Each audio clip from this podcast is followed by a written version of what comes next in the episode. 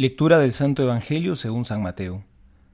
En aquel tiempo Jesús propuso a la gentes otra parábola, diciendo, El reino de los cielos es semejante a un hombre que sembró buena semilla en su campo, pero mientras su gente dormía vino su enemigo, sembró encima cizaña entre el trigo y se fue. Cuando brotó la hierba y produjo fruto, apareció entonces también la cizaña.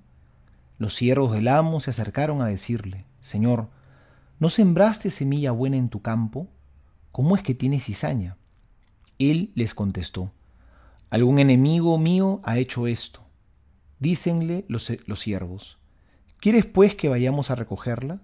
Díceles, no, no sea que al recoger la cizaña arranquéis a la vez el trigo. Dejad que ambos crezcan juntos hasta la siega, y al tiempo de la siega diré a los segadores, recoged primero la cizaña, y atadla en gavillas para quemarla, y el trigo recogedlo en mi granero. Palabra del Señor, gloria a ti, Señor Jesús. Hoy Jesús nuevamente nos va a contar una parábola, nos va a hablar del trigo y de la cizaña. Y esta parábola nos quiere mostrar una doble realidad que ocurre en la vida de los seres humanos, cómo el bien y el mal están tan presentes en nuestras vidas. De una manera misteriosa, Dios ha permitido que el trigo y la cizaña crezcan juntos.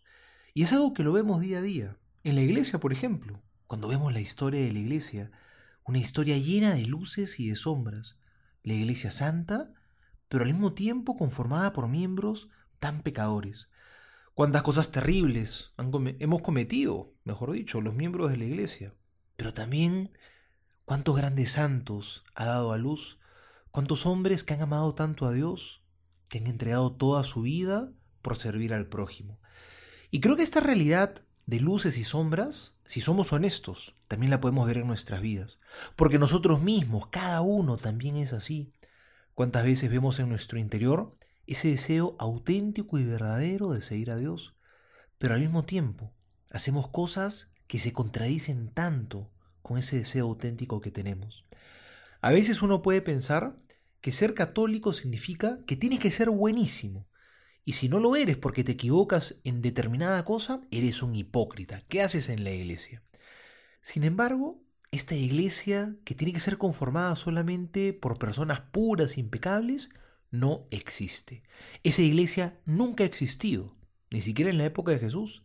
No ha existido a lo largo de toda la historia. No lo es ahora y tampoco lo va a ser nunca en el futuro.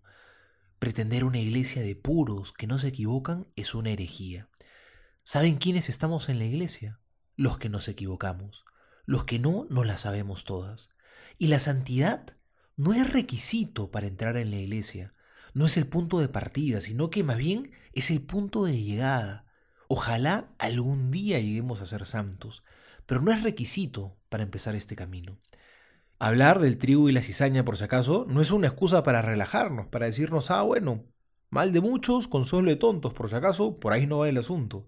Es más bien para que seamos humildes, para que podamos reconocer que somos pecadores, que nos vamos a equivocar muchas veces, pero también que seamos conscientes que el amor y la misericordia de Dios son mucho más grandes todavía. Soy el Padre Juan José Paniagua. Que Dios te bendiga.